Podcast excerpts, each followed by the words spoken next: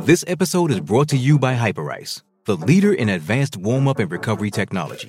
They have tons of innovative products, like Venom heated wearables to help soothe sore back muscles, Normatec compression boots to speed up recovery and increase circulation, and Hypervolt massage guns to improve mobility.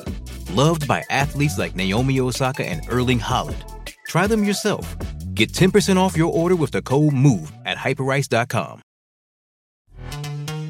This episode is brought to you by Pepsi Wild Cherry. Pepsi Wild Cherry is bursting with delicious cherry flavor and a sweet, crisp taste that gives you more to go wild for.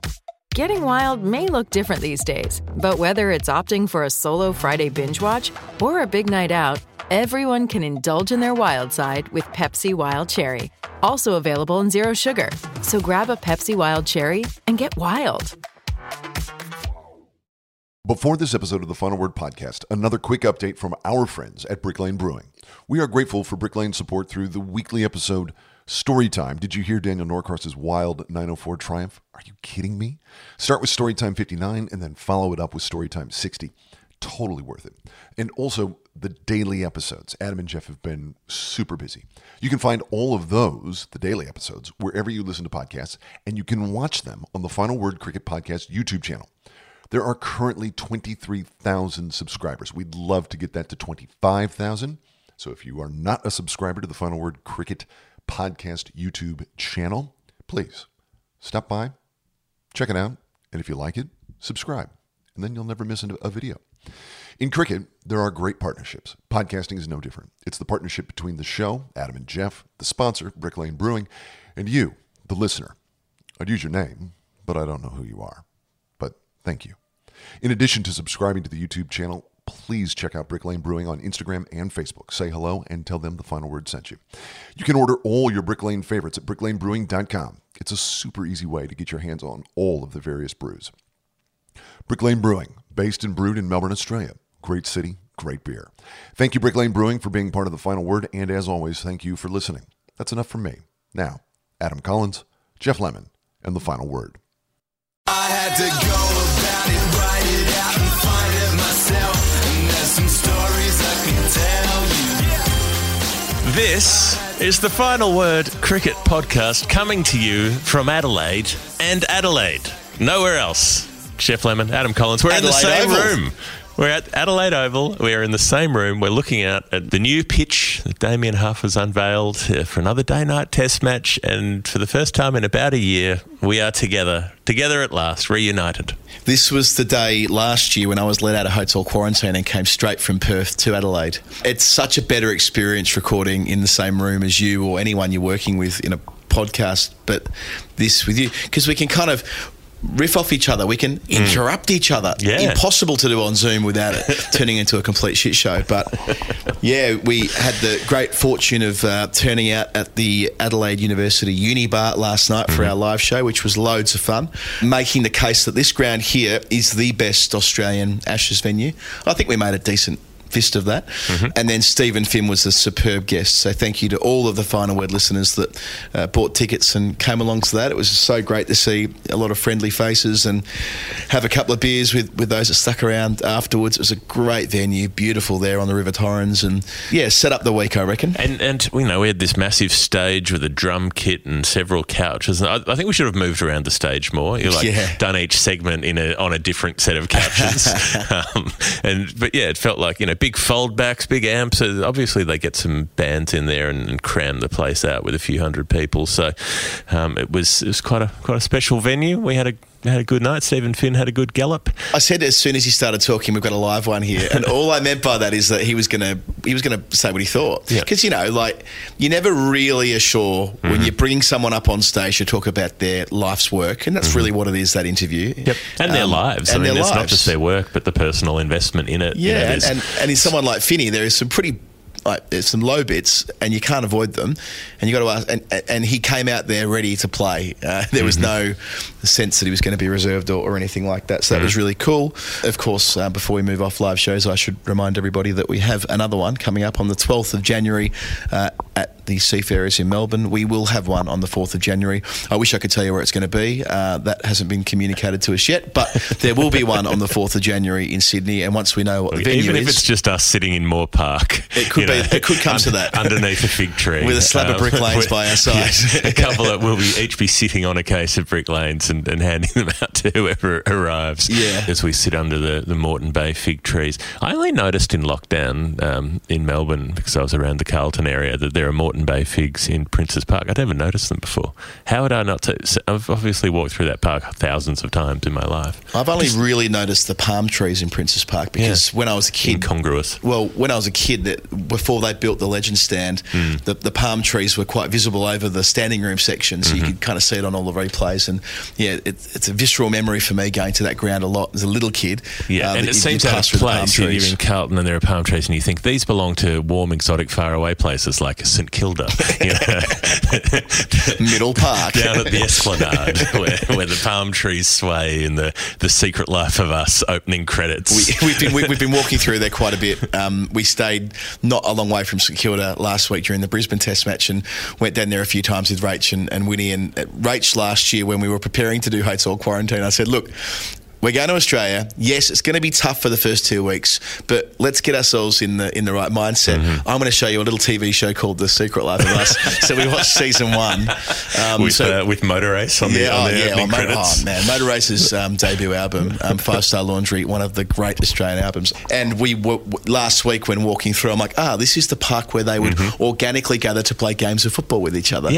Yeah. and I think Rach was vaguely impressed by this. Like, oh, that's that place. I'm like, yeah, Uh-huh. it is, it really is. Yep. That's Um, where you know this. This was where Samuel Johnson, later the voice of the Hungry Jacks ads, um, had a lot to say about Whoppers in a very sensual sort of Yeah, tone. this is Um, where Joel Edgerton had put in a fine performance as goalkeeper. Yeah. uh, and all the rest of it. So no, that, that was um, wasn't he adorable, young Joel Edgerton? Well, he He's looks like very different puppy. between. I, I learnt he looks very different between the pilot, Hmm. which sorry, we're down the wormhole. We might as well go the whole way. The pilot, which was like a two-part special that they showed to Mm-hmm. them in the Big Brother house at the time because it was the first season of Big Brother. which you Ah, it was a remember it was crossover promo. big time Channel Okay. Ten crossover. So everyone was like waiting to like watch this getting Tony program. Gregg to talk about like the new season of The Block or whatever it was. oh yes, can't can't wait for this. There'll be some uh, some great renovation stories. You know, uh, I don't hold a grudge, Bill. you know, yeah. Okay, so between the pilot and the He, he looks about 10 years older because they filmed the pilot and then obviously they made the series much later on. And Hmm. Joel Edgerton's kind of gone through puberty between one and the next. Um, and, Yeah. and boy, did he go through it. Well, He's a hirsute man these then, days. then what he went through between Secret Life of Us and say Animal Kingdom or whatever. Yes. you know, he's, he's he's like this adorable little sort of puppy child in, in Secret Life with his little buzzed sort of blonde hair, and he's getting around in his blueies and pretending to be a tradie, and the next thing you know, he's just. Shooting blokes in the bush, The other- holes for bodies. Uh, the other thing I had to do yesterday was uh, reunite uh, Winnie with Uncle Geoff, Uncle Geoff, Uncle Geoff. She's seen you through the Zoom screen for the last uh, for the last eleven months, but Yes. she enjoyed that. And, and I'll have you know, she was asking after you this morning when she Yeah. woke up as well. So uh, she woke me up at about quarter to seven this morning, um, which wasn't a huge number of hours after I went to bed, um, given it was the live show last night. So uh, she's in fine spirits, and it was nice to see you two reunited as well. Well, it was nice to see her being so enormous. She's you know standing up and moving around and saying words and being a whole sort of human being now. So Yeah, yeah, yeah. Um, yeah I'm looking forward to the next few weeks. Oh yeah, and before moving off uh, the live show last night, uh, we met. Um, I said we met a number of the, the final word crew that stuck around, but um, great to meet Thomas Miles, who's been a, a regular correspondent of ours. I guess over two or three years now, something like that. Geoff, uh, he was there. Nick was there. A number of other guys who've who've been listening to the show for a long time. But it's so nice putting faces to names and that kind of thing. Uh, the most linguistically uh, tight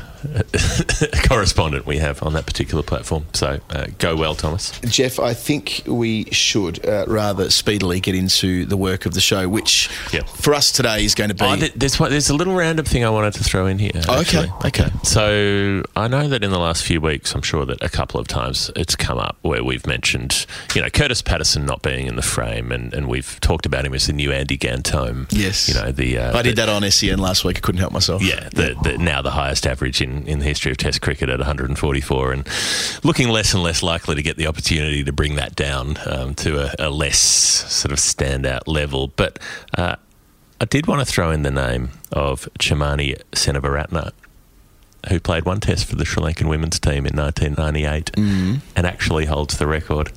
Averages 148, topping Curtis Patterson's 144. H- hang on, she she made hundred on debut at number eight. Yes.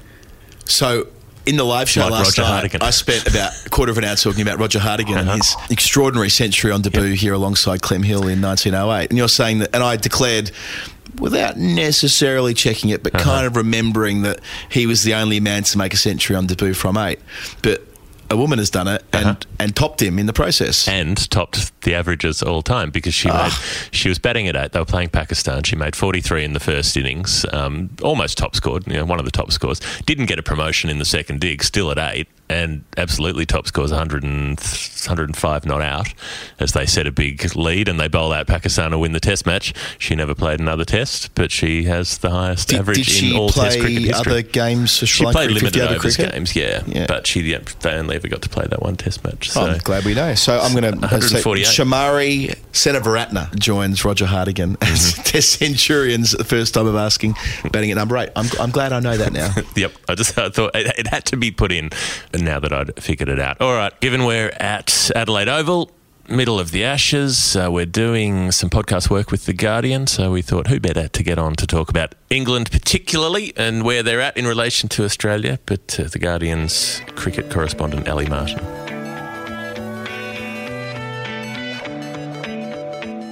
Well, you may have heard about a little thing called the Ashes. We've mentioned it once or twice on the show over the last few weeks. Uh, very glad to be joined on the final word by Ali Martin of The Guardian. Welcome. Thank you, Geoff. Good to see you both. And uh, oh, my microphone is slipping immediately off my head at that point. So, Yeah. uh, shambolic start. Yeah, it's good to start smoothly, um, as per, you know, symbolically, that was, that was that was England's that was, tour. that was very much England's start to the tour. Yeah. Choosing, making the wrong choices early and then paying We for had a later. plan, it didn't work out. We stuck to the plan anyway. and now we're going to come up with another plan. Um, I, I did. I can't remember whose uh, perspicacious comment it was, but maybe it was Rory Dollard who said that England are always trying to win the test after the one that they're about to play. Um, that feels about right, having seen the way things went in Brisbane. I think so. I'm looking. I, I I mean, obviously, we're, we're speaking here before England have, have named even a, even a 12 for this second Test match. Um, but the kind of the feeling I have, even looking at that pitch out there, is that England will go five bowlers um, a week after they should have gone. Uh, sorry, five seamers a week after they should have gone five seamers in Brisbane and probably bowled first. But um, yeah, this is the England uh, England brains trust at the moment, which get pretty scrambled, and they get even more scrambled when it comes to pink ball cricket. I suppose they could say, well, we just lost 100% of our match fee and five World Test Championship points. If we play four Quicks plus Stokes, we will lose another five World Test Championship points. We will lose another. Probably 100% of our match fee, but do we really give a fuck? If we're a better chance of winning, sod the over eight thing, we'll just do it our way. And given five points, I know that Australia missed out on the final this time around because of it, but that was such a freakish set of circumstances to miss out by a, a fraction of a percent. It's unlikely that five or ten points would be the difference either way. Now we're in the percentage model in, in cycle two anyway.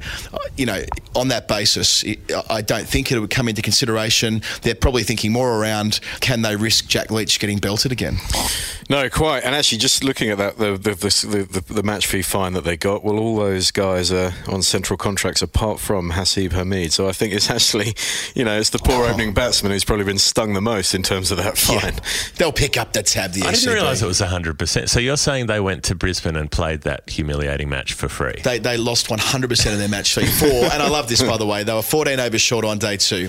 Sorry to talk about over eights again. But they said it was five overs over the allotted over eight, or however they frame it up. So five overs equals, you know, five times 20%, 100%. What if they said they were seven overs over? Were they going to dock them 20, uh, 40% for the, Yeah. for the next match? I- That's I- a good point. Uh, yeah, I don't know. I don't know what David Boon's maths are like, but um, uh, but yeah, it was, 52 comes up to 51.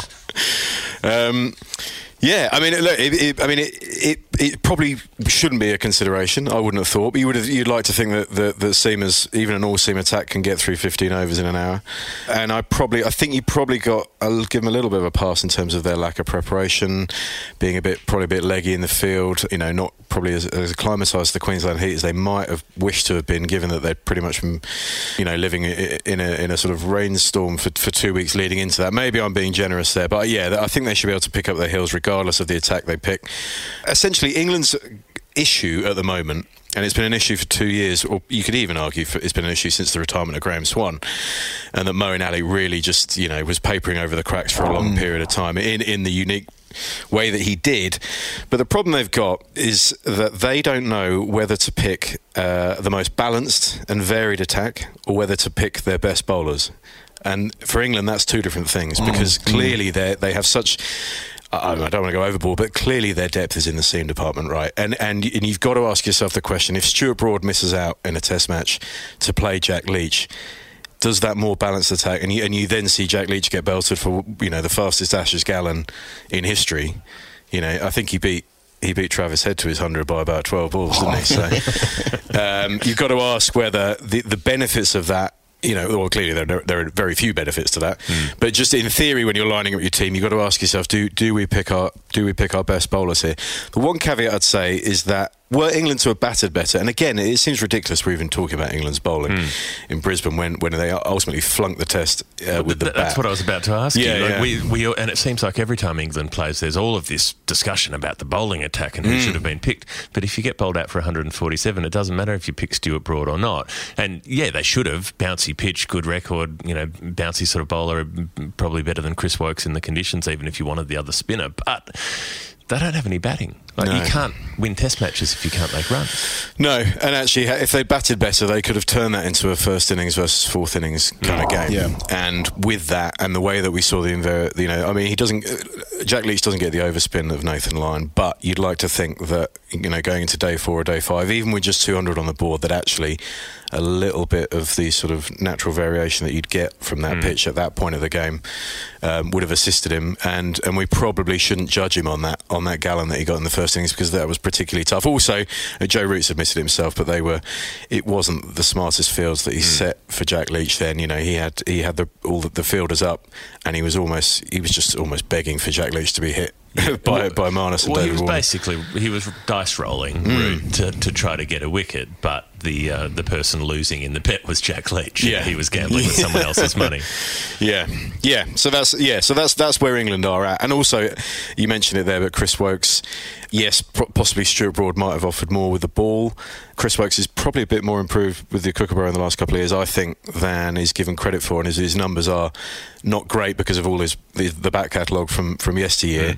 But the issue England also will have is that they will have a ridiculously long tail uh, were you to leave out Chris Woakes because Yeah. he's probably the only sort of qualified number eight in the squad. I well, was- apart from maybe simply Dom Bess, better than all the rest of the number eights going around. Remember I mean, when he- it was Woakes should bat three? Who, who was running that? Me. Yeah, most technically correct Uh, player. no, in it the wasn't England just squad. me. I think Aggers was going that Yeah. line as well. the time. It was it was due to the fact that I don't remember which series it was, but at the time it made sense. Yeah, it was one of those ones where well, it might have been an opening even. You wanted Ro- you wanted Root to get back to four. yeah, that's right. I wanted I wanted Root to bat four. That's Well, the that's guy about the guy about number three in a World Cup match. I mean, Yeah. that was, it was one of the most, most alpha it well? play by England. Did. splendidly. Yeah, yeah, Yeah, yeah. That was when when Root got injured. He I can hold a bat, although I would say here in Australia against the Australian seam attack, Chris Woakes is actually probably less effective as a batsman. I I Yeah. think you know. I think he.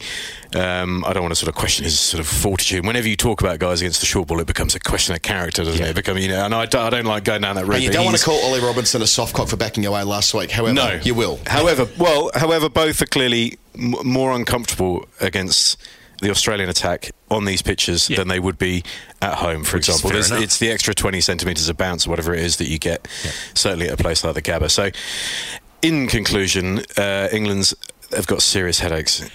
Yes, I, I just I know Geoff. You made the point before, uh, and notwithstanding that point, that it's really a, a conversation around England's batting, not bowling. I do want to back over the Dom Bess point.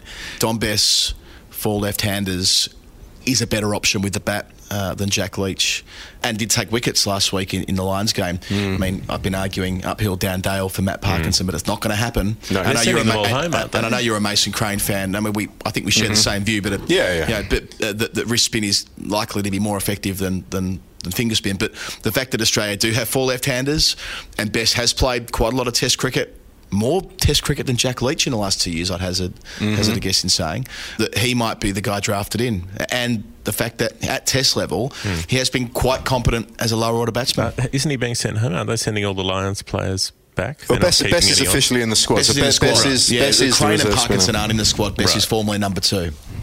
So on that basis, a chance here at Adelaide, do you think? Yeah, I mean, it, it's not beyond the realms, and there is one. You know, England have got one final training session this evening, so it's pretty tricky to talk about selection. And obviously, that's going to be. Yeah. Maybe this will be listened to after after people know the. Uh, That's the okay. team. We always do this. We always Time record travel. these. So knowing, this is the madness of touring in Australia generally for me. I'm constantly thinking about a newspaper that's coming out 24 hours hence, and therefore you, you, you don't want to commit to anything looking ahead. Yeah. It's just a complete reflection backwards that, that dates very quickly. And, Can you and- write a column that just has both options in it and, and just give some, some liquid paper, some whiteout with the newspaper and ask people to apply it accordingly? Do you know what? That's that would probably be a lot simpler than what I'm currently doing, which is twisting myself into all sorts of awful places trying to write previews. The subjunctive tense getting yeah, your work out. man. when, when it's- is your print deadline? I mean, if you wanted to push things uh, and wake up the following morning to file, when would you need to have your copy in by? Uh, I probably need to get up at about six, six, six a.m., seven a.m. So you to- get done over. When we're in England, we can file till about 10 or 11 a.m., I Yeah, reckon it, it is. works better. It works much better the other day, the Yeah. other way. And I, I was talking to Pete Lalor from the Australian about this the other day. He's he's saying that you know on a, on an Ashes tour in the UK, he'd, he'd, he'd leave the bulk of his work till the morning, and um, you know, and that makes total sense because Yeah. you you know you, you're able to sort of reflect a bit more on what's happened, Mm. but also you, your mind is more in you know in the moment for when that newspaper is going to be read, as Yeah. opposed to the, as I say the madness of working. If anyone's so gone to a front of hours. nightclub overnight and punched someone out, then you know you'll be able to get that in the paper. Yeah, well, you can go with that general easy breezy way of writing if you have been out to a nightclub yourself all night and want to back it up. good, good, good afternoon to Chris Barrett if he's listening. Yeah, Uh, we've gone on a tangent here. uh, so, okay, so we, we've resolved that, or not really. It's the fact they haven't, like, and we've watched this happening. They haven't developed a spinner after spending the whole English summer not playing one, after botching this management of their spinners in India and Sri Lanka, where they had Leach and Bess and Mo all sort of rotating around in weird configurations. Mm. There, there hasn't been someone developed, and you've talked about Parkinson, and he's someone Yeah. who hasn't been brought in when surely there were opportunities to bring him in and, and see how he went. At the He's not a kid, just jumping in on that. He's not a kid on it anymore either, Parkinson. I think he suffered a bit from, oh, he's just a kid in development mode. He's 25. I mean, it's not. A, he doesn't need to be dealt with kid gloves anymore, and he's averaged 19 and 20 in his last three first class seasons. I mean, this kid can bowl. See, he, yeah, he can. Uh, uh, but the thing is with Parkinson, he's been round, he's been part of the England setup for a good while. Like, You know, they, they've had him in the nets. But I think one of the problems, and this might be English spin, might be a victim of the fact. Of how good Joe Root is as a batsman against spin, because he's the guy making the assessment in the nets when he's facing these guys, right? Right. But because he plays spin so easily, uh, maybe his maybe his view of spinners is diminished as a result. Right. That, I Like know that's, sorry, that's, that, that's just popped in my head as a No, theory. yeah, but, know, it's not a bad comparison. Well, Mark Wall never rated off spinners because he used to clout off spinners. And to this day on commentary, he basically his approach to any finger spinner is fucking smash him um, because that's what he would do against finger spin. Maybe there's something there. Yeah, there could be, an something there. Column, right? You. another another thing, and and England have been talking about this Ashes series for two years, right? And uh-huh. and and it's interesting because the media, the media in inverted commas, the media always gets blamed for hmm. the narrative, the Ashes narrative, but genuinely, hand on heart. That that has been driven by the England team for two years. They've talked. They they've justified rotation, hmm. rest and rotation. They've justified various selections, all on the basis that they're trying to build something towards this tour. Well, Uh, they're using this tour as preparation for the next Australian. well, no, I know. So, um, so, so that being the ca- uh, so sorry, just to go back to that. So one of the one of the sort of tenets of, of Silverwood's sort of plan for this series was that he didn't want any player coming into it making a test debut. So he wanted to get experience into guys. Uh, But essentially, what we've had is two wasted years in the spin department because Jack Leach played the Ashes series in 2019, did all right, and look, if he hasn't, if he doesn't overstep at Old Trafford, Yeah. and I know you know uh, he shouldn't overstep. So that is a kind of, but but that is a, there is a, a potentially a different outcome there, and his heroics could go beyond getting one not out at Headingley, right? But he, but ultimately he came out of that series in credit. He was averaging. He got. He took. I can't remember how many wickets he took, but he was taking them at 24 and he was keeping the runs down. They completely lost faith in, the, in that winter when they when they went to New Zealand. They ended up playing five quicks on a dead pitch in Hamilton. And thereafter, the following summer, it was it was Dom Bess, and they, they you know they gave him hmm. the entire summer, based on the hope that yeah he can hold his own at number eight. He's a kind of sparky character. He's a brilliant fielder, I must say. Yeah. But he really got exposed when they went to India. I mean, that was it. Was I mean, in the space of one Test match, he he, he broke open that Chennai Test match with four wickets in the first innings, but by the end of the game, he he, he was struggling to get it on the cut strip, and you could see Jeetan Patel, the spin coach, with his head in his hands. And then this summer, no Ben Stokes, uh, you know, for the sort of well documented reasons, mental health, and also that finger injury, and without that, they they just felt that they couldn't have a long tail. Now, I what's kind of bizarre or ironic is that they they may even go into this second test match with a ridic- with the kind of tail that they wouldn't have countenanced during the summer as a result of that and that's kind of as I say, English cricket's relationship with spin bowling has been a strange one. I, I, Duncan Fletcher actually played a big part in it, and this isn't to denigrate Duncan Fletcher because he was a, an incredible coach, but he his theory, and I and again, I think there's something in this that in England, your spinner has to really be able to hold a bat because their contribution in the match will only come in days four, or five, etc. They might have a holding role to do, but you need a competent number eight there so that you've got a player for the entire game. M- Matt Parkinson, for, for all his talents, and the same goes for Mason Crane, who you said, uh, you know, who I kind of. I, they're very close in my eyes as the two English leg spinners. English cricket struggles to have those kind of players in the team. In the they, it feels like English cricket can't wait for days four and five for that for that player to come into the game. Right. and, Um, and neither of them offer enough with the bat. No, and I, and there is a there is a parallel universe where Mm. Adil Rashid has played a lot more Test cricket. He's had the he's had the backing of his captain, and he is a more all round cricketer. And for whatever reason, I'd say just a, a lack of faith, a lack of understanding, a lack of compassion when it comes to leg spin at times, is that he's you know drifted into white ball specialism, and that that uh, you know because at his age, early thirties, he should be now blossoming you know, into the into a Test cricketer that he should be. Instead, we're kind of looking at guys like Dom Bess, you know, and we're kind of crossing fingers that, that they can go out there and perform. Uh, Jack Leach again. It's just it's such a frustration this lack of faith in in English spinners. England have not been able to commit to someone, back them, and and give them time, and give them time to, to make mistakes as well. Yeah, it's kind of bizarre to think that Adil Rashid had his last run at Test level after he formally became a full time white ball player. He didn't take a red ball contract at Yorkshire, and then played in that 2018 series against India on, on Ed Smith's recommendation. Just uh, changing direction a bit, uh, Chris Silverwood said after the first Test match in a comment that's been pilloried, really, uh, they prepared to lose a wicket first ball of the match, first ball of the series. I mean, Start as you mean to go on. Yeah, I suppose even if you have, even if you have prepared to do that, probably don't tell the world's media. But Can, oh, and what- can I just add into that? I mean, that, that was brought up in the press conference today, and Patrick Cummins, bless him, he didn't say anything that could be taken out of context, but he did just burst into the most brilliant. Dazzling smile when they said, you know, someone asked him, "Are you, you know, were you planning? Do you plan for things like that?" And he was just like, uh, "No, um, but I'm just going to be very diplomatic." But Yeah. yeah, the the, the well, smile I suppose, was yeah, not. but this, this to me, like, it's one of those things that if you're sitting in a boardroom or a conference room, you know, three months out from the Ashes on a, on a team bonding camp or something. Mm.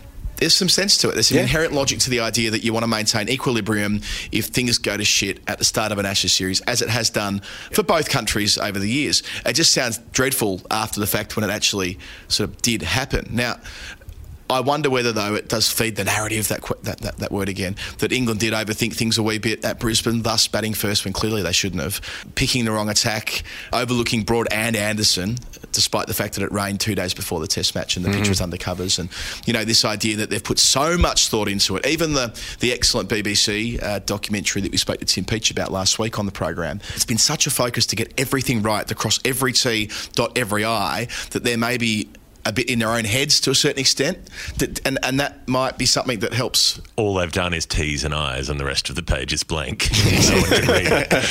Does that does that make sense? Yeah, yeah, and I, I overthink is certainly something that, that that could be applied. You know, you, that you can accuse this this England Brains Trust of doing. But like you, I don't. I mean, I don't have an issue with sitting there and, and sort of, you know, what, what do they call it? Wargaming, is that right? When you kind of when you're mapping out various scenarios, that that, Yeah. that makes sense to me, right? As you say, because if disaster strikes early on, you want to be able to. Yeah. keep the place calm. And things like like football, you know, Aussie rules teams do that. They go, okay, what if we're eight goals down at, at half time? How do we respond? You know, so that you're not freaked out hmm. by that situation. Yeah, and, that, and that's fine. I think you're right. I think the mistake is in saying it publicly, and I suppose the justification there was to, was to sort of try and give the pretense that you know this you know it's nothing we didn't expect you know, we're mm-hmm. kind of we're prepared We're for all for we're prepared for all scenarios etc by yeah. Well, that's funny because I mean, it's been the sort of most lampooned line out of that press conference. I actually thought the bit that made me chuckle was when we were talking about no balls, and the question was put to Chris Silverwood that you know the England one day team hadn't bowled the one that won the World Cup hadn't didn't bowl a, a, a no ball for for four years. And his response to that was yes, but in in ODI cricket that maybe is because in ODI cricket there's consequence. And I was thinking to myself, you're saying this like two days after a guy has been bowled on 17 and gone on to make 94. That feels to me a bigger consequence than just a free hit. You Yeah. know, um, you know, and a, what maximum seven runs or whatever it is, off, you know, off the off the off the next delivery. So th- I, that was probably the more lampoonable line for me.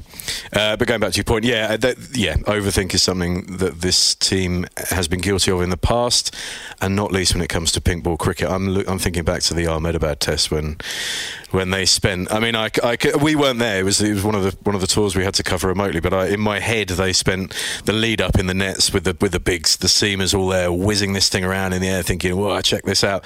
And possibly Jack Leach didn't have the sort of confidence to put his hand up and go, um, "Guys, it's it's weirdly sort of skidding on at times when you don't hit the seam." And you know, there's a and anyway, They played you four know. quicks there, didn't they? Yeah, yeah, plus yeah. So they ended Yeah. up playing four in a quicks, two-day one test spinner. match where Akshar Patel. Yeah, and Joe Root took you know Well, they didn't, five, they didn't five for play eight. They didn't play a spinner. Yeah, because Root Le- was it was bowling. it was, it was with Leach and Leach it was Leach and then- Root, but it was but but essentially that it became fishing with dynamite for the spinners, and I cannot believe that you know that they really got so carried away with it. And you know but there is something about the pink ball. England think it, it brings them into the game. But you know as I mean we were talking about off air earlier that um, you know England have lost three away from home in pink ball cricket.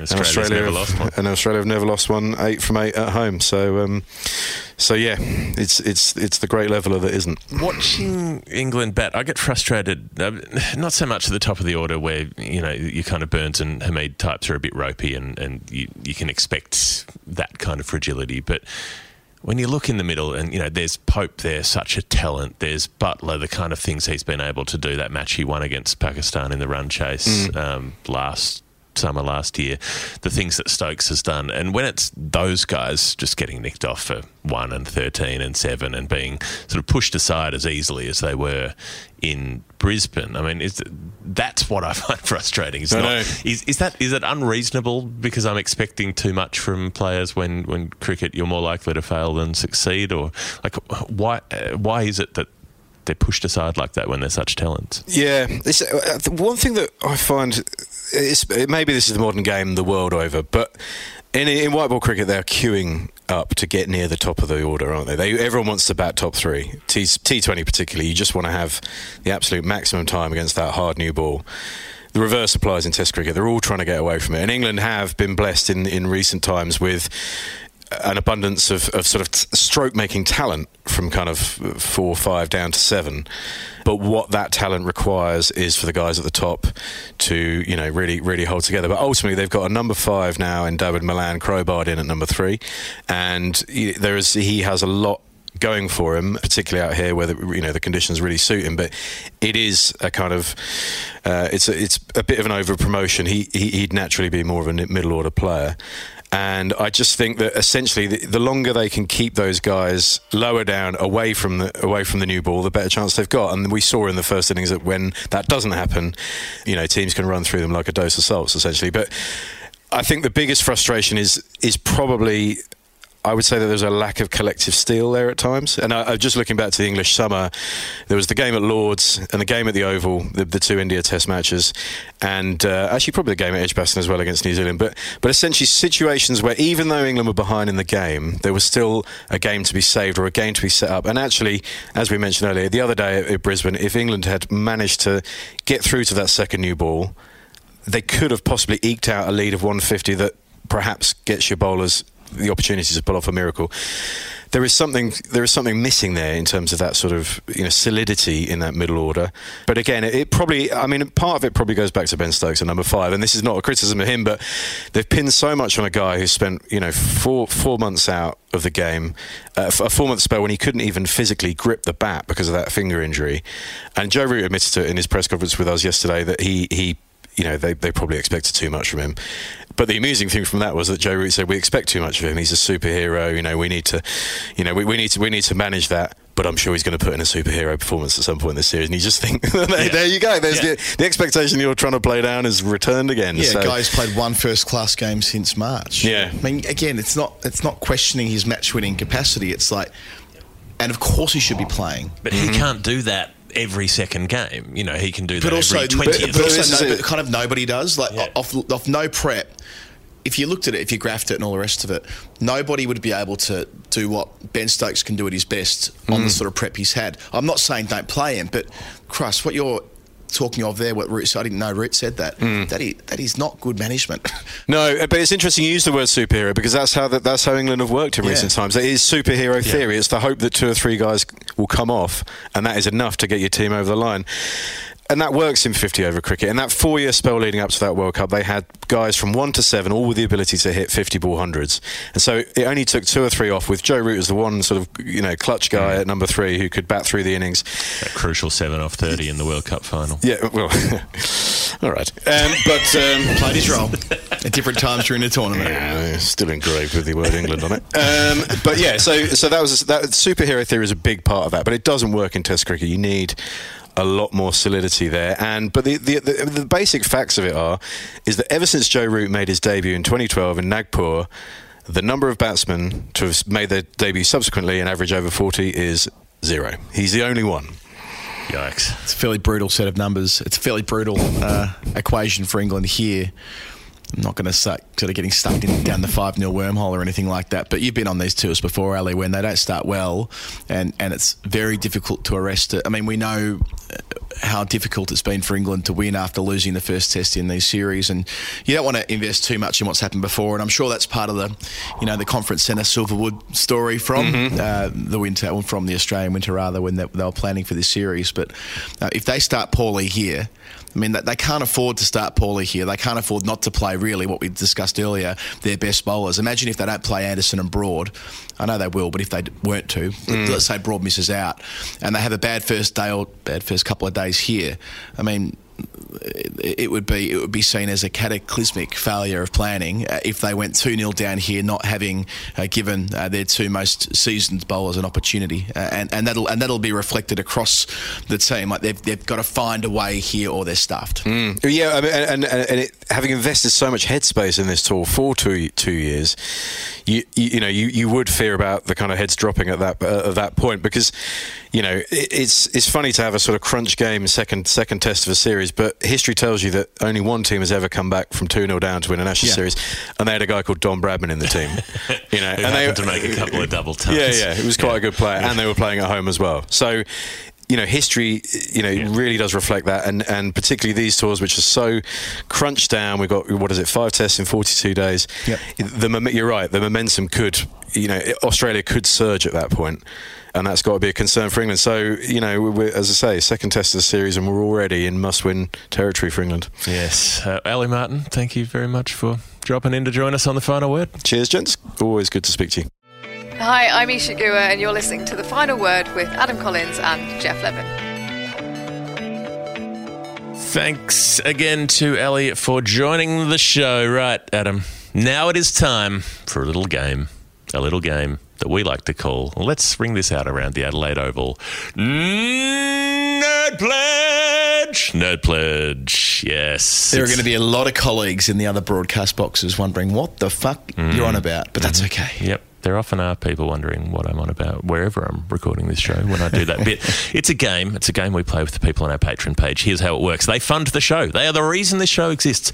And they do it by sending us financial contributions. But instead of sending us round numbers, normal uh, denominations of currency, like you would get on a coin or a note, they'll send us a very specific number, and we have to work out what that number's link to cricket is, because there will be one. For instance, Mark Davies is our nerd pleasure on this week's show. He has sent through in British pounds 459, so 4.59. And the beauty of this number is it is clueless in that it gives you, Geoff, and you've gone and um, you've gone and solved this for. Well, at least you're given an option for it. The clues are getting stranger and stranger, and they can be tough to solve. Not a problem, just you know, time consuming. This busy week for us. No clue. Easier for you. Can't wait to see what you found. I will note on the way through though that four five nine is the uh, cap number of Cameron Green. His was the most recent before Will Pucovski, who was 460 at Sydney last year, and of course Alex Carey was 461 uh, at Brisbane last week. But when we were in Adelaide last year, I suppose, when we were last year, is when Cameron Green made his bow and received cap 459. So we'll, the, the bidding starts there. Yes. Do you make a bow or do you make a bow? I don't think I've ever heard anyone say that phrase before, and now I'm not sure which. Would it? Well, would yeah, it be it- like if you come on stage and you make a? It's bow? interesting, right? Because it would stand to reason that it would be the latter, but I've only ever heard it said as make their bow. Huh. Yeah. Might that no mean idea. making their, as in, like tying, Like tying the it bow, off. Hmm. tying it off?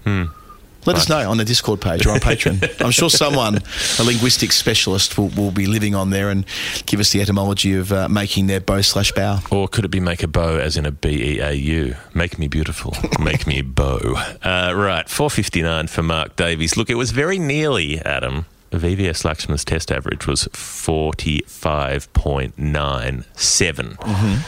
So if you were going to round it, you'd have to round it up. But if you just chopped Right. off the f- second decimal, it could be 459. Um, obviously, VVS Laxman has a strong link to Adelaide Oval. You Yes. would remember his, his great day out here in 2003. Yes, when I think Adelaide Oval, I think Roger Hartigan, Mm-hmm. I think VVS Laxman, and I think Malcolm Blight. Yep. You think Clem Hill. And I think Clem Hill. That's my ultimate dream That's dinner party. dinner party. Clem Hill giving it what for? Yeah. Malcolm Blight smoking 30 cigarettes and drinking 30 beers and Yeah. Uh-huh. telling us about the 1975 grand final. And VVS Laxman talking Yep. about 2003 04 out here. And who was the first person? Roger, Roger Hartigan. Hartigan, We'll, we'll exhume Roger Hartigan, uh, the great Queenslander, to tell us all about his one innings here and how he managed to get a test to Queensland in 1928 where Bradman debuted at the Ekka. All of those things can be discussed at our dinner. If he were around today, his nickname would be Viagra. Roger Hartigan. Were you thinking that last night and just didn't go with it? No, I just, obviously, obviously, I would have said it at a live show if I'd thought of it, but, but no, it just it just came up, so to speak. Um, right, so so look, it could be VVS, but I'd be interpreting the number slightly cheekily, forty five point nine seven. Um, worth thinking about, Mark. If you want me to talk about VVS Laxman more on the show, I will. So I'll just put that out there. Could also be Belinda Clark, 45.95. Now, I've completely blanked on what you do. How do you round that? Do you round that up or down? No, You that's round rounded up. I'm afraid. Yeah, if 49.59 doesn't work. So five, six, seven, eight, and nine get rounded up. They do. and then one, two, three, and Zero, four get rounded. yeah, Zero, one, they two, do. three, so it's not going to be. Belinda Clark unless Mark Davies has a similar challenge with rounding as you clearly do. Yeah, well, it's just a five. I know all the others, but I'm like, what do you do when it's in the Yeah, middle? five goes up. Five goes up. Okay, all right, good to know. So Belinda Clark did make a couple of tons in 15 tests, but I doubt that a British pledger would be going for Belinda Clark. Uh, they might, if they just wanted to glory in Australia losing a test match, be referring to the MCG uh, 2008 Oh, game when Dale Steyn made Oh all gosh, the runs I have a dreadful memory of that day. 459, yeah. So, 2008 was my first year working for Kevin Rudd. Mm-hmm. My first full year. I started working for him in 07, but 08 was. Yeah, it was a hell of a year. I mean, it was just for me. It was a lot of lot going on, Mm. Yeah. learning how to be, uh, live it, working in the environment where you're expected to pretty much live at work. The year didn't rhyme with his name, so the honeymoon was over. No, that's right. It wasn't George Spate 08 as I was advocating in Fiji. Um, it- it- Kevin 07 has gone. No, no Spade 08. Would have been. I would have made the t-shirts for them.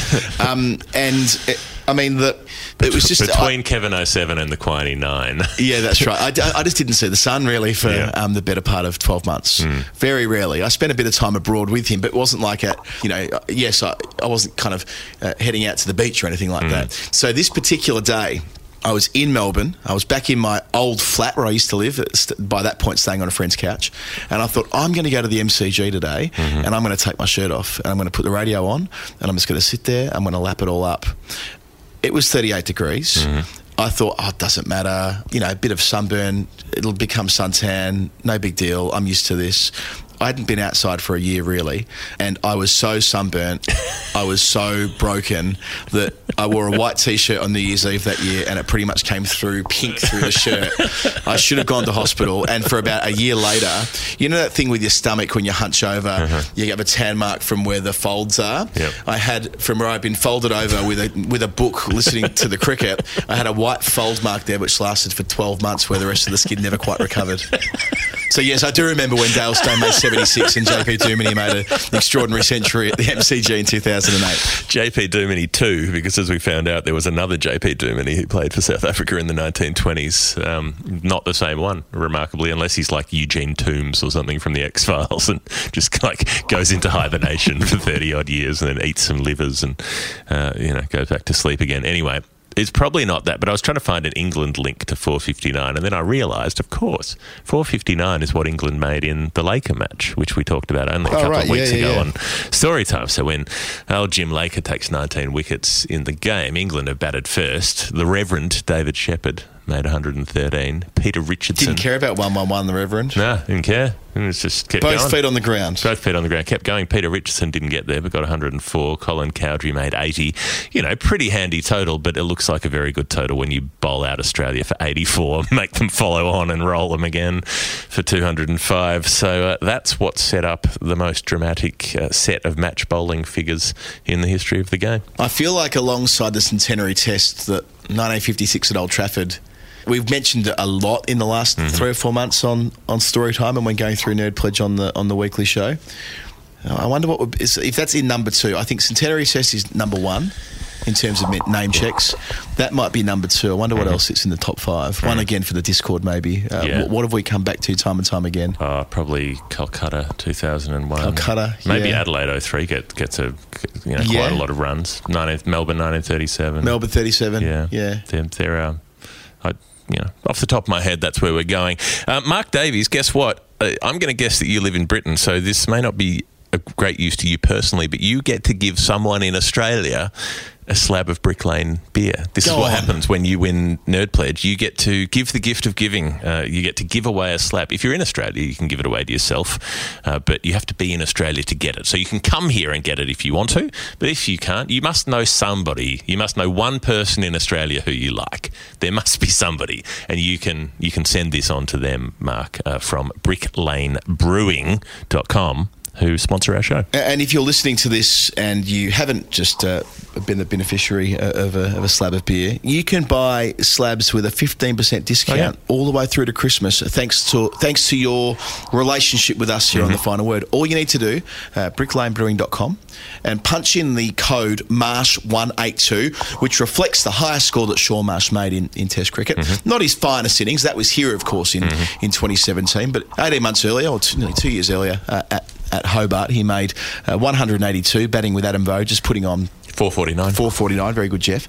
And that is the number we picked for the 15% discount. Who is giving a discount on beer at Christmas? Well, we are at the final word in conjunction with Brick Lane. Uh, so do the right thing, jump on there, support a- a brewery who support local jobs, who support the environment with their, their practices, who have been very successful in a number of competitions recently with the beers that they're making. Uh, find supporters of what we're doing, and we'll have a lot more to do with them uh, through the summer when we're able to, to gather in a couple of their establishments in Melbourne and Sydney. And if you don't want to get on the booze, they've got a 1.1% hazy pale ale, which I sampled on the weekend, which is quite delicious. So, Excellent. You know, hot tip. It all makes sense. Heaps of different, yeah, Belgian beers, darks, stouts, red ales, the works. So go and have a look on their website and see what they've got. That's for you, Mark. Right, middle of the show. Let's take a break, and uh, then we'll do a couple of other bits in the second half. Hi, I'm Matt Renshaw, and you're listening to the Final Word podcast. Wisden Cricket Monthly is the best cricket magazine in the world. Mm-hmm. That you know. If you're a listener to our show, you won't be under any misapprehension around that fundamental tenet. Mm-hmm. They're the best cricket mag in the world. And because they want more people to find them, understandably, if you make something good, mm-hmm. you want more people to find it. One way of doing that is, on occasion, giving it away for nothing. And what they've done, cleverly, I think, is brought together some of their best Ashes writing ever in the magazine, in addition to some new excellent Ashes writing, uh, and they've made an Ashes special for people love the Ashes. We love the Ashes. Uh, the greatest rivalry in the game, the greatest rivalry in world sport, allegedly. Sport. The greatest Piss off rivalry. Super Classico. You know, Piss of, off Pakistan and India. It's Yeah. all about the Ashes. Oh, Boca Juniors and River Plate. No, no, get out of here. It's all about the old. Well, I mean, the oldest rivalry is probably like the Egyptians and the Phoenicians or something. But you know, they don't they don't get on the park very often. the these point here is is that uh, assembling all this wonderful writing, people have a thirst for it uh, Mm-hmm. During an Ashes series. They come from Greece. They have a thirst for cricket writing, and this this They thing. studied sculpture Yeah. at St Martin's College. That's when you Yeah. caught her eye. yeah, yeah, but college doesn't rhyme with cricket writing, so we're going to have to work on that one. But this is like 100 pages of stuff, 100 Yes. pages of free uh, digital magazine. So you can just get it sent to your phone, computer, tablet, whatever. You don't have to go and get it, you don't have to obtain it, and you don't have to pay for it. This could not be any easier. Absolutely, it it fits very neatly on the Gary Ablett. I, I, I know that. I I am a user of the tablet to read Wisden Cricket Monthly. Any old time, any old month, Uh-huh. Any old month. any old month, Once a month. Mm. once a month, thirteen times a year, but once a month. You do the maths. Maybe it's twelve times a year. I think it's 12. I think it's 12 times a year. it's typically 12. I think it's 12 times a year. 13 because of this, though. There are 13 lunar cycles in the year, 13, but they don't, it's not Wisden Cricket Lunar Cycle monthly. So the But this uh, is the 13th, you're yes, right. the tides of time. Um, the this is the 13th, and it's lucky 13 for you Prince because of Persia, you can, you can, you can pick it up for nothing. The way you do it is uh, pktmags.com forward slash TFW pod. Now, that's all in the show notes. pktmags.com forward slash TFW pod. If you click that link, you'll be sent through to a page where you'll pop Mm-hmm. in your details. Very straightforward. And for that, you will get access to this magazine, Mm-hmm. and then that will be your gateway. Uh, that will be your way Mm-hmm. in. You'll be part of the family at Wisden Cricket Monthly. Uh, They they love their subscribers. They treat them well. They're forever giving them discounts and gifts and other bits and pieces along the way.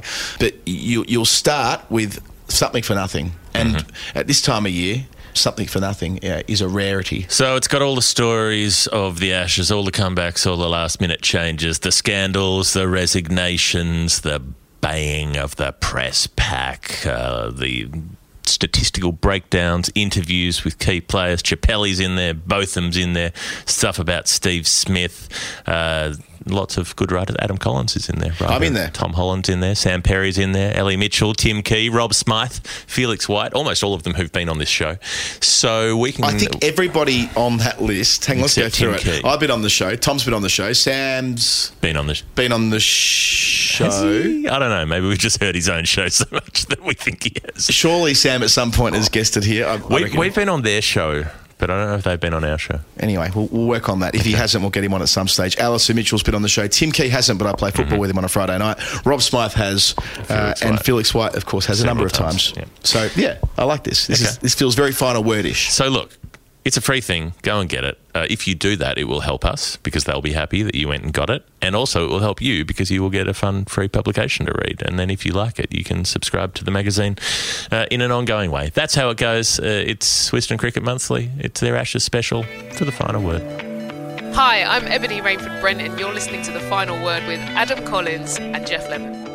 This is the final word cricket podcast. Uh, just uh, a, a little look around the world at what's going on in a couple of the other cricketing countries. We know we've been very Ashes centric for the last few weeks, and we feel the burden of that. But it's also quite hard to avoid it. But it, it's it's also hard to avoid the fact that Virat Kohli is not the one day captain of India anymore. Now this is this is curious the way this story has unfolded. So we talked about on the show a few weeks ago when he decided to uh, resign as the T20 captain and as the captain of his team in the IPL, saying specifically that it would give him more longevity and let him concentrate on being the test and one day captain because it was too much trying to juggle all of those jobs. That seemed to make sense. It seemed to make sense putting Rohit Sharma in as the T20 captain because he's been so successful with Mumbai Indians in, in the IPL and, you know, senior player in that team. And why not let him run the T20 side? There was also a, you know, it wouldn't, it wouldn't be impossible to think that maybe Kohli would slip out of that T20 side over the next couple of years if he wanted to try to keep trimming that workload down.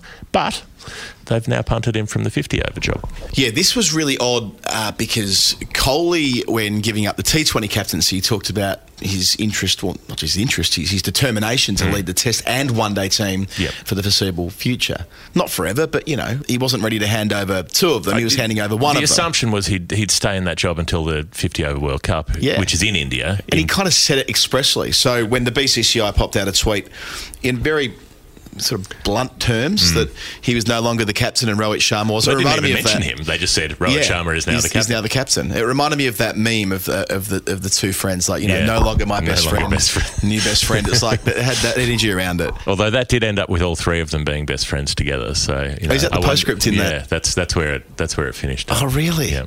I never knew that. Yeah, there's That's a happy really ending nice. to that story. There aren't many happy endings No. on Twitter, but No. well, they, well uh, maybe there are.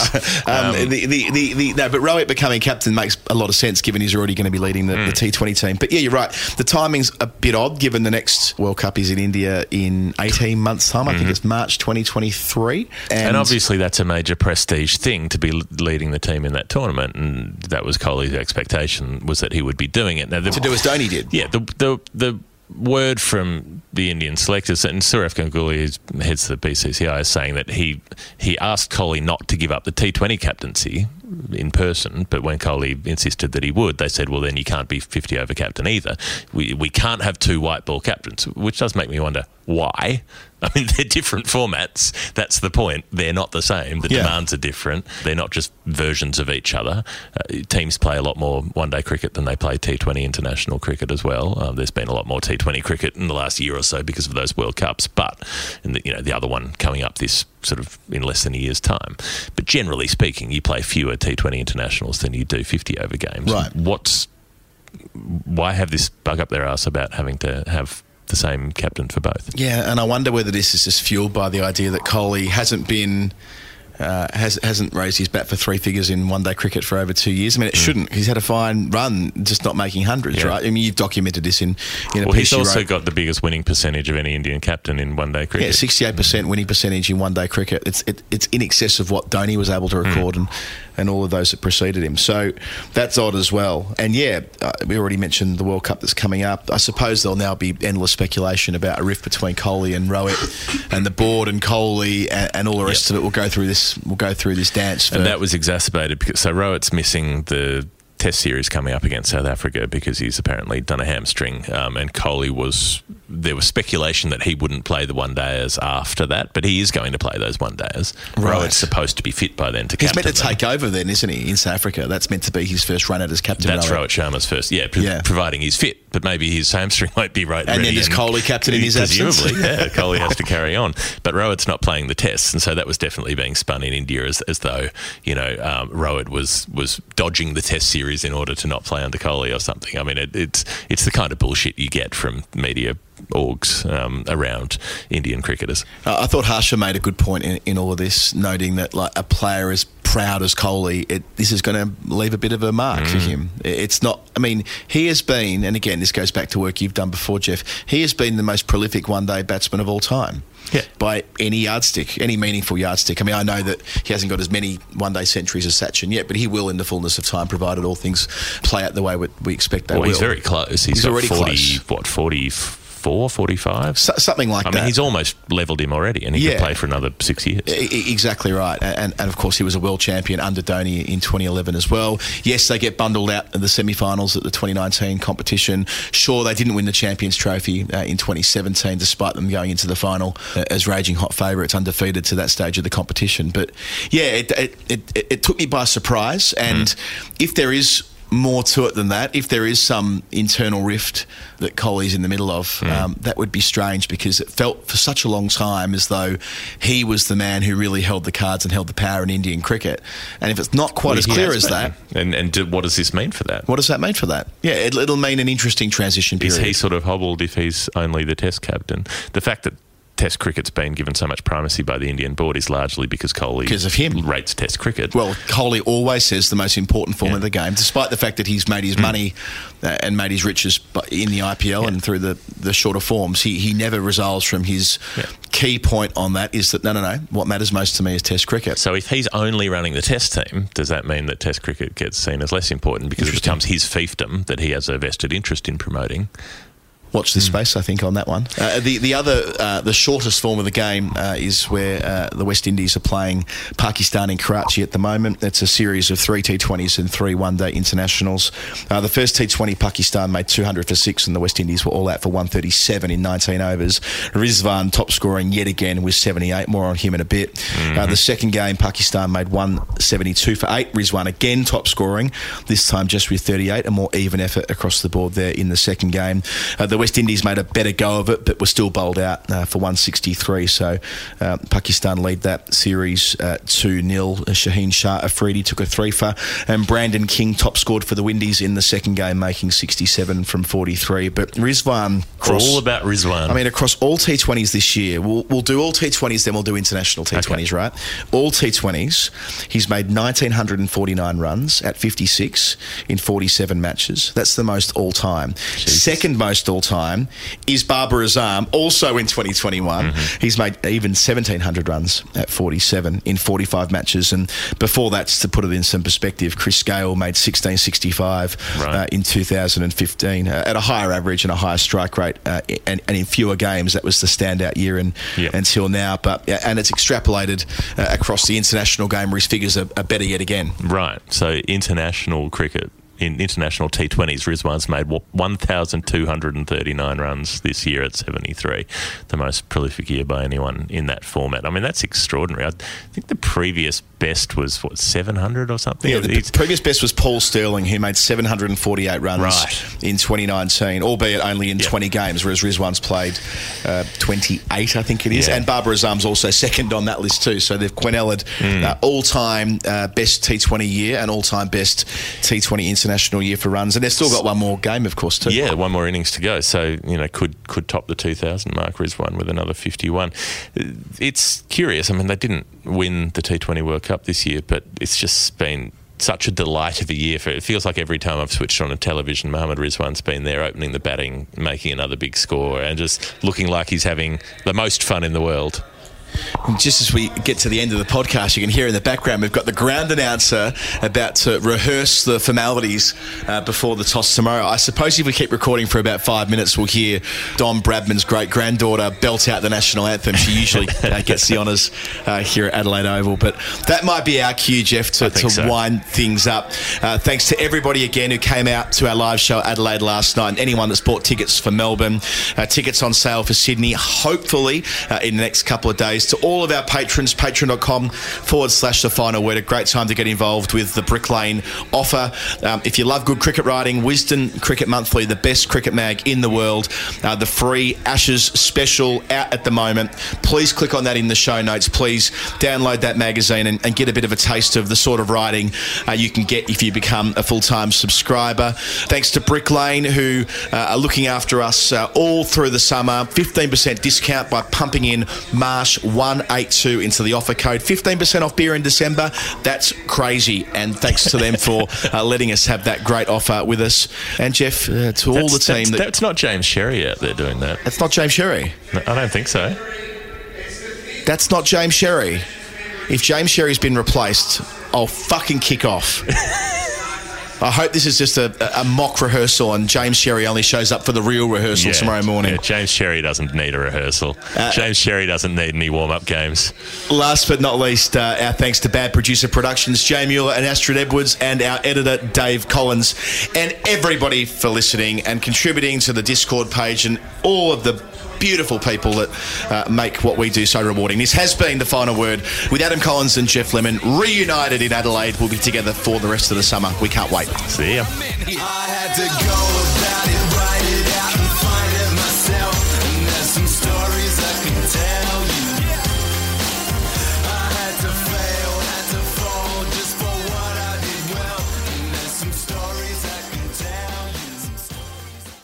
Thanks for listening to the Final Word Cricket Podcast. All of Adam and Geoff's previous episodes are available at finalwordcricket.com, including Storytime 20. That's 40 Storytimes ago. 40. Almost a year's worth of Nerd Pledge. Why Storytime 20? Because it features comedian Wil Anderson. It's a great chat. I think you're going to love it. Finalwordcricket.com for all things Final Word. And thanks once again to our friends at Brick Lane Brewing. Shop online at bricklanebrewing.com. Thanks for listening. More from Adam and Geoff real soon.